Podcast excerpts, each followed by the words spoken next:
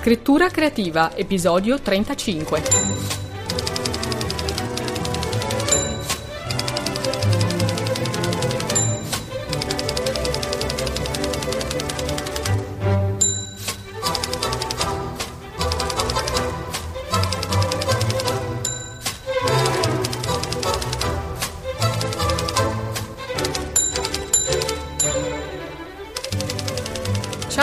Benvenuto da Carmen la Terza a questo nuovo episodio di scrittura creativa, tecniche e spunti di riflessione per scrivere meglio. Oggi vediamo come scrivere un giallo. Cerchiamo di dare le linee guida per la scrittura di un romanzo poliziesco.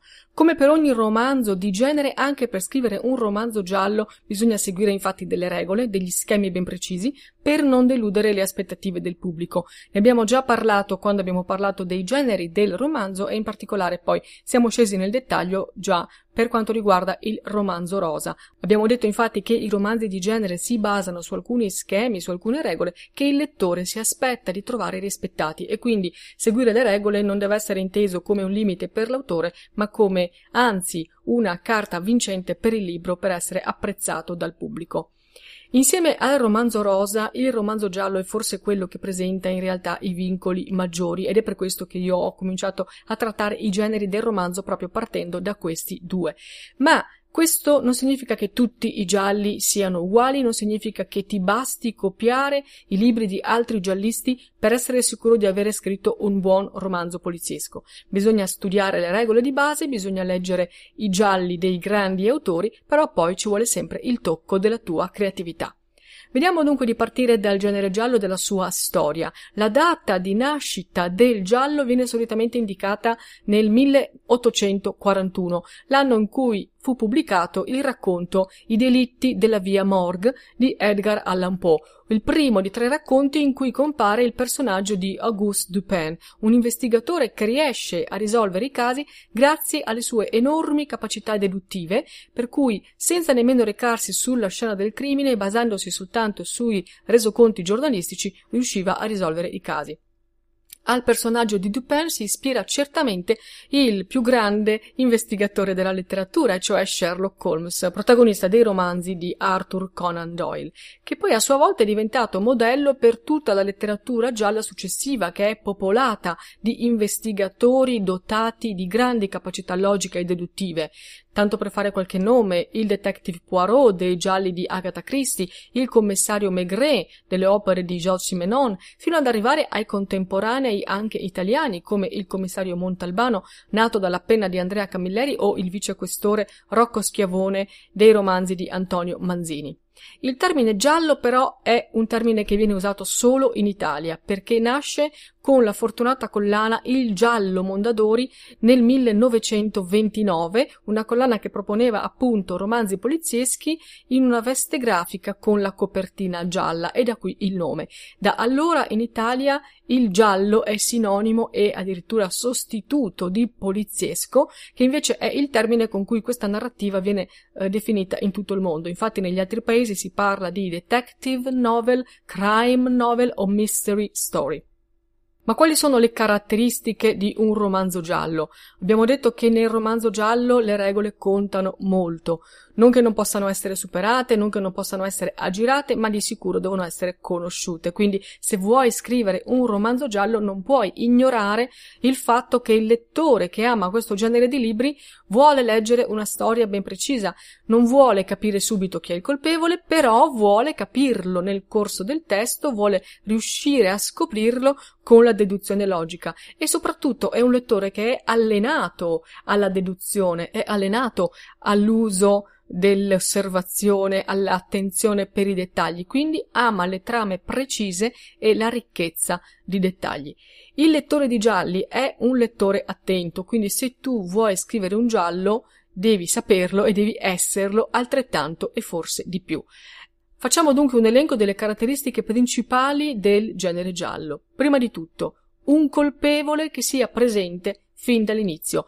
Il colpevole può essere uno qualunque dei personaggi, può essere anche un personaggio minore, ma l'importante è che sia presente nella storia fin dall'inizio perché il lettore possa mettersi appunto già dalle prime pagine sulle sue tracce. Questo però capisci che diventa anche il punto più difficile della gestione di un testo di questo tipo, della scrittura di un giallo, perché tenere il colpevole comunque presente sulla scena senza però far cadere l'attenzione del lettore su di lui è la parte più difficile. Bisogna in qualche modo distrarre il lettore per tutto il romanzo affinché, pur avendo avuto sotto gli occhi il colpevole fin dall'inizio, lo scopra solo alla fine.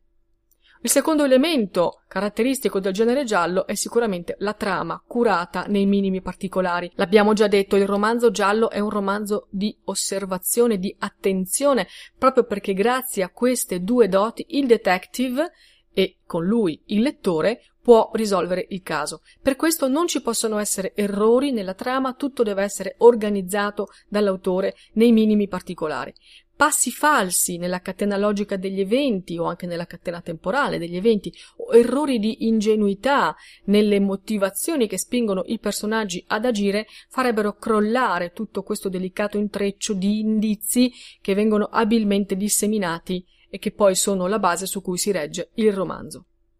Terzo elemento caratteristico del romanzo giallo è una soluzione logicamente deducibile. Il lettore e l'investigatore devono avere entrambi le stesse possibilità di risolvere l'enigma perché tutti gli indizi sono a disposizione di entrambi e poi collegati logicamente portano alla soluzione. Questo non significa che tutti i lettori capiranno chi è il colpevole, ma i lettori più esperti sì, i lettori appassionati del genere, abituati ai meccanismi delle trame criminose sì. Però per lo stesso principio la soluzione deve essere raggiunta solo grazie al ragionamento dell'investigatore e poi del lettore. Quindi non deve essere una soluzione che viene raggiunta grazie ad un aiuto esterno o addirittura peggio ancora per un colpo di fortuna perché l'investigatore eh, quasi vi inciampa. Ci possono essere degli elementi fortuiti nel corso della trama che accelerano il corso delle indagini, ma Almeno in un giallo classico, se parliamo del giallo classico, il lettore deve sentire che l'investigatore sarebbe comunque arrivato alla soluzione. Forse ci avrebbe messo un po' di più, ma non è arrivato alla soluzione solo per un colpo di fortuna. Per il colpevole non c'era possibilità di farla franca. Questo è il messaggio che il lettore deve sentire molto chiaramente. Quarto elemento caratteristico del genere giallo è una soluzione non scontata. La difficoltà maggiore nella scrittura di questo genere consiste proprio nell'organizzare la trama affinché la soluzione del crimine non sia facile e immediata e per questo spesso l'autore può portare il lettore su false piste, può depistarlo. Del resto una delle caratteristiche più affascinanti del giallo, a mio avviso, è proprio che il delitto, il crimine che è al centro della vicenda, è un crimine che chiunque potrebbe aver commesso se spinto dalle giuste motivazioni. Infatti, per questo motivo, di solito al centro della narrazione dei gialli non ci sono crimini compiuti da organizzazioni criminali, perché sarebbero crimini impersonali, privi di un coinvolgimento umano.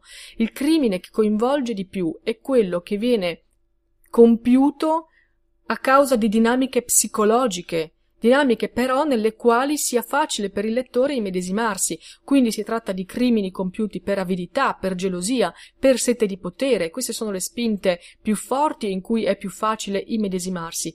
In questo modo quindi non soltanto sarà più forte il lato umano, il lato psicologico della vicenda, ma sarà più facile anche costruire false piste, seminare sospetti su falsi indiziati, proprio perché con queste basi il colpevole potrebbe essere chiunque. Quinto elemento di un romanzo giallo è una soluzione univoca, Durante lo svolgimento del romanzo ci possono essere false piste, sospetti che si insinuano e che insinuano il dubbio nel lettore spostando la sua attenzione ora sull'uno, ora sull'altro dei personaggi, ma alla fine ciò che conta è che la soluzione chiarisca in modo univoco chi è il colpevole e qual è stato il suo movente. Gli altri indiziati che nel corso del racconto sono stati via via sospettati devono essere poi scagionati del tutto, i dubbi, i sospetti aspetti che prima sono stati creati ad arte devono essere dissolti, perché quando il lettore arriva all'ultima riga deve essere sicuro di aver chiuso il caso, non deve rimanere col sospetto che forse potrebbe essere stato qualcun altro o che forse qualcosa non è stato chiarito. È vero che nella realtà esistono i casi irrisolti, esistono purtroppo anche gli errori giudiziari, ma lasciamoli alla realtà. Nella narrativa, nei romanzi gialli, almeno lì il caso è risolto. Stabiliti dunque questi elementi caratteristici del giallo, Vediamo come scrivere il giallo perfetto in sette mosse. Prima di tutto, fissa le quattro colonne. E vediamo cosa sono. Per scrivere un romanzo giallo tu devi partire dalla fine. È forse l'unico dei generi letterari in cui è necessario partire dalla fine. Cioè tu devi decidere fin dall'inizio, prima ancora di cominciare a scrivere, chi uccide chi, quando, come e soprattutto perché. Nel mondo anglosassone insegnano che il giallo perfetto si regge su quattro colonne, che loro chiamano le quattro M, perché ci sono quattro parole che cominciano con la lettera M. La prima è murder, il delitto. La seconda è motive, il movente. La terza è mean, l'arma. E la quarta è moments of opportunity, cioè l'occasione. Quindi per cominciare a scrivere il tuo giallo perfetto, tu devi stabilire il delitto, cioè chi uccide chi, il movente, cioè perché avviene il crimine, l'arma del delitto e l'occasione, quando, in che occasione avviene il delitto stesso. Stabiliti questi elementi, devi ovviamente assicurarti che siano credibili, che siano elementi forti. Purtroppo nella vita reale spesso sentiamo casi di omicidi, di crimini anche per futili motivi. Ma nei romanzi gialli no, non basta un futile motivo, ci vogliono motivi forti e credibili, perché le tue quattro colonne devono essere solide. Secondo passaggio, costruisci una trama ben congegnata. Sulla base delle quattro colonne tu devi costruire una buona trama, che è il primo vero passo verso un giallo di successo. La trama può essere più o meno intricata, può essere strutturata in modo da depistare il lettore, ma deve anche condurlo inesorabilmente verso l'unica conclusione logica. Ancora una volta, quindi, chiediti il perché di ogni azione che vuoi mettere in scena, perché nel romanzo giallo, più che negli altri romanzi, ogni azione deve avere un senso, deve avere uno scopo, e uno scopo che magari non è subito chiaro al lettore, ma deve essere assolutamente chiaro a te che scrivi, a te che sei l'autore. Terzo passo, crea il tuo protagonista. Dopo aver congegnato la trama, devi dedicare molto tempo alla costruzione del tuo protagonista, cioè colui o colei che risolverà il caso. Il tuo protagonista può essere un detective di professione, quindi un poliziotto, un militare, un investigatore privato, oppure può essere un detective amatoriale, che quindi di lavoro fa tutt'altro, ma che per necessità o per occasione o per indole si trova ad indagare sul caso in questione. Se scegli il detective professionista hai sicuramente come vantaggio il fatto che lui può essere coinvolto attivamente, direttamente nelle indagini. Invece se scegli come protagonista un detective amatoriale, assicurati che abbia qualche contatto con le forze dell'ordine perché dovrà in qualche modo accedere ai risultati delle analisi di laboratorio, agli elementi che sono in mano alle forze dell'ordine eh, o alle ricerche ufficiali. Comunque, che tu voglia scrivere un romanzo solo, quindi un romanzo che si chiude in se stesso, come si dice di solito autoconclusivo, oppure che tu abbia in mente una serie di romanzi gialli tutti centrati sulla figura di questo protagonista, è importante che tu lo delinei molto bene nella tua testa. È meglio ancora se questo lavoro lo fai per iscritto con delle schede sul personaggio, perché è importante che tu lo renda un personaggio credibile e un personaggio a tutto tondo. Deve sicuramente avere grandi capacità di osservazione, grandi capacità deduttive, ma deve avere anche abitudini, gusti, preferenze, piccoli vizi, difetti caratteriali, punti deboli che lo rendano più vero e quindi anche più vicino ai lettori e quindi che possa piacere di più ai lettori. È finita l'epoca dei detective eh, scontrosi aristocratici nobili distaccati dal pubblico come era Sherlock Holmes. Quarto passo, depista il lettore. Gli intrecci dei romanzi gialli migliori sono proprio quelli in cui tutti tutti i personaggi sono potenzialmente sospettati. Cerca dunque di depistare il lettore dalla soluzione finale, proprio perché non ci arrivi troppo in fretta, e insinua invece il dubbio che il colpevole sia qualcun altro. Per far ricadere il sospetto su un personaggio, il modo migliore è quello di inserire falsi alibi, atti mancati, dimenticanze, sparizioni, bugie. Perché? Perché un personaggio che mente o un personaggio che scappa sarà subito sospettato, anche se poi si dovrà appurare che mentiva o scappava per qualche altro motivo. Ricordati infatti di chiarire alla fine della storia ogni falsa pista, perché la soluzione deve essere univoca. Come abbiamo già detto, il lettore non deve rimanere col dubbio che il vero colpevole sia ancora in libertà. Quindi crea pure delle false piste, depista il lettore, allontanalo dalla soluzione, ma poi quando lo riporti alla soluzione vera, assicurati che le false piste siano chiarite, smontate e annullate. Quinto passaggio, crea i personaggi di contorno. Intorno all'investigatore che è il tuo protagonista, che sia un, un investigatore, un detective professionista o meno, ci deve sempre essere una squadra, un insieme di personaggi minori con i quali lui si relaziona, volente o nolente. Se poi il romanzo fa parte di una serie, ancora di più perché questi personaggi secondari potranno crescere nel corso della serie, riproporsi con le loro caratteristiche e perfino con le loro storie familiari. Pensa per esempio al classico aiutante confidente, come il celebre Watson che affianca Sherlock Holmes, fino ad arrivare ai personaggi macchiettistici come Catarella dei romanzi di Camilleri, personaggi che affollano i commissariati nei romanzi gialli. Possono essere quindi i colleghi, i collaboratori dell'investigatore eh, del detective, ma ci possono essere anche i familiari. In genere i familiari sono pochi e poco presenti. Pensa per esempio alla fantomatica moglie del tenente Colombo, sempre citata ma mai vista. Possono esserci degli amici, anche questi pochissimi e fidati, però hanno il compito di sopportare oltre che supportare il protagonista detective. Passaggio numero 6. Crea l'ambientazione. Scegli dove ambientare la tua vicenda, sia negli spazi esterni, per esempio si svolge in una grande città o in un paesino di provincia, sia negli spazi interni, allora le scene che si svolgono al chiuso, dove si svolgono? In commissariato, in caserma, in una cella di sicurezza, in un laboratorio di analisi, nello studio di un avvocato. Decidi tu, però descrivi molto bene questi ambienti soprattutto visualizzali molto bene nella tua testa. Presta attenzione anche al tempo in cui si svolgono i fatti, perché l'ambientazione è fatta anche di un tempo.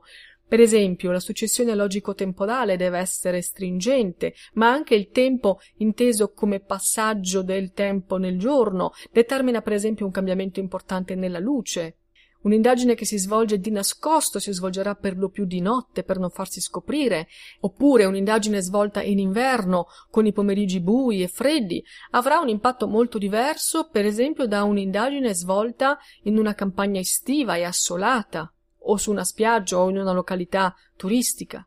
Per lo stesso principio, anche il tempo atmosferico è molto importante per la definizione di un ambiente. La pioggia, la neve, il sole, la nebbia possono essere elementi utili a creare la tua ambientazione e poi, attraverso l'ambientazione, anche a gestire la tensione della tua storia. Puoi collocare una scena sotto il sole cocente e questo può creare una tensione, ma la tensione può esserci anche sotto una pioggerellina fitta fitta in una sera invernale. Devi scegliere, ma deve essere molto chiaro che tu non sei solo lo sceneggiatore della tua storia, sei anche lo scenografo, sei anche il direttore della fotografia del tuo film giallo, perché anche se scrivi un libro nella tua testa deve esserci esattamente la visione della tua storia. Infine, passo numero 7, non copiare. Come abbiamo detto, il lettore di gialli è un tipo attento, soprattutto è attento ai dettagli e ha buona memoria perché si ricorda di quel biglietto dell'autobus che è caduto per terra a pagina 10 che però poi servirà a scagionare il falso indiziato a pagina 153. Per questo l'errore peggiore che puoi fare scrivendo un giallo è barare, usare trucchetti sperando che il lettore non se ne accorga o peggio copiare da altri autori. È vero che i moventi basilari, fondamentali di un crimine sono più o meno sempre gli stessi, l'abbiamo detto, no? Le spinte motivazionali di base sono sempre eh, quelle, i soldi, la passione, la gelosia, la sete di potere, ma la tua storia poi deve essere originale e soprattutto devono essere originali i tuoi personaggi. Ricalcare una trama perché ha funzionato in un altro libro non porta al successo il tuo e tantomeno ricalcare la figura di un investigatore nella speranza di seguire l'onda del successo di un personaggio altrui potrà portare successo al tuo personaggio. Se anche tu vuoi creare il tuo commissario, certo lo puoi fare, ma ti devi assicurare che il tuo commissario sia diverso da tutti quelli che già riempiono gli scaffali delle librerie. Infine, dopo aver cercato di dare delle linee guida per la scrittura di un giallo. Vorrei dirti questo, scrivere un buon romanzo giallo significa scrivere un testo dalla trama ben congegnata e possibilmente avvincente. Un giallo non ha bisogno di altro, quindi non sovraccaricare il tuo romanzo di significati morali, di significati filosofici, perché questo non ti farà apprezzare maggiormente dai lettori, anzi forse otterrà l'effetto contrario. Soprattutto non giudicare, non giudicare il criminale, ma non giudicare nemmeno il detective, non trarre conclusioni sociologiche, politiche, sul contesto in cui i tuoi personaggi si trovano ad agire. Al lettore non interessano queste considerazioni e se proprio vuole al massimo le trae da sé. I romanzi gialli, come tutti i romanzi di genere, sono una letteratura di consumo, il cui scopo è quello di intrattenere il lettore, ma è uno scopo nobilissimo. Quindi è vero che un giallo deve essere solo un giallo, non deve essere un trattato morale sociopolitico, ma è anche vero che il fatto che un romanzo giallo sia solo un giallo non deve essere visto come una diminuzione del suo valore.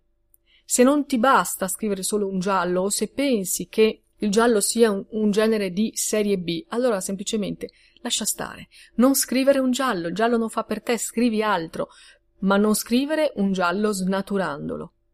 Se poi, dopo aver sentito tutte le regole che io ti ho elencato, ti viene voglia solo di infrangerle perché pensi sì di voler scrivere un romanzo giallo ma controcorrente, allora ti suggerisco di leggere un articolo del giallista Hans Tuzzi scritto per Il Libraio, lo trovi sul sito illibraio.it e il titolo dell'articolo è I segreti per scrivere il giallo perfetto, in cui in realtà lui stravolge l'idea di imposizione delle regole per un romanzo giallo. Come ho detto all'inizio, infatti, le regole non devono essere intese come una gabbia che limita la creatività dell'autore, ma di certo superarle, ignorarle, aggirarle, richiede consapevolezza e maturità stilistica.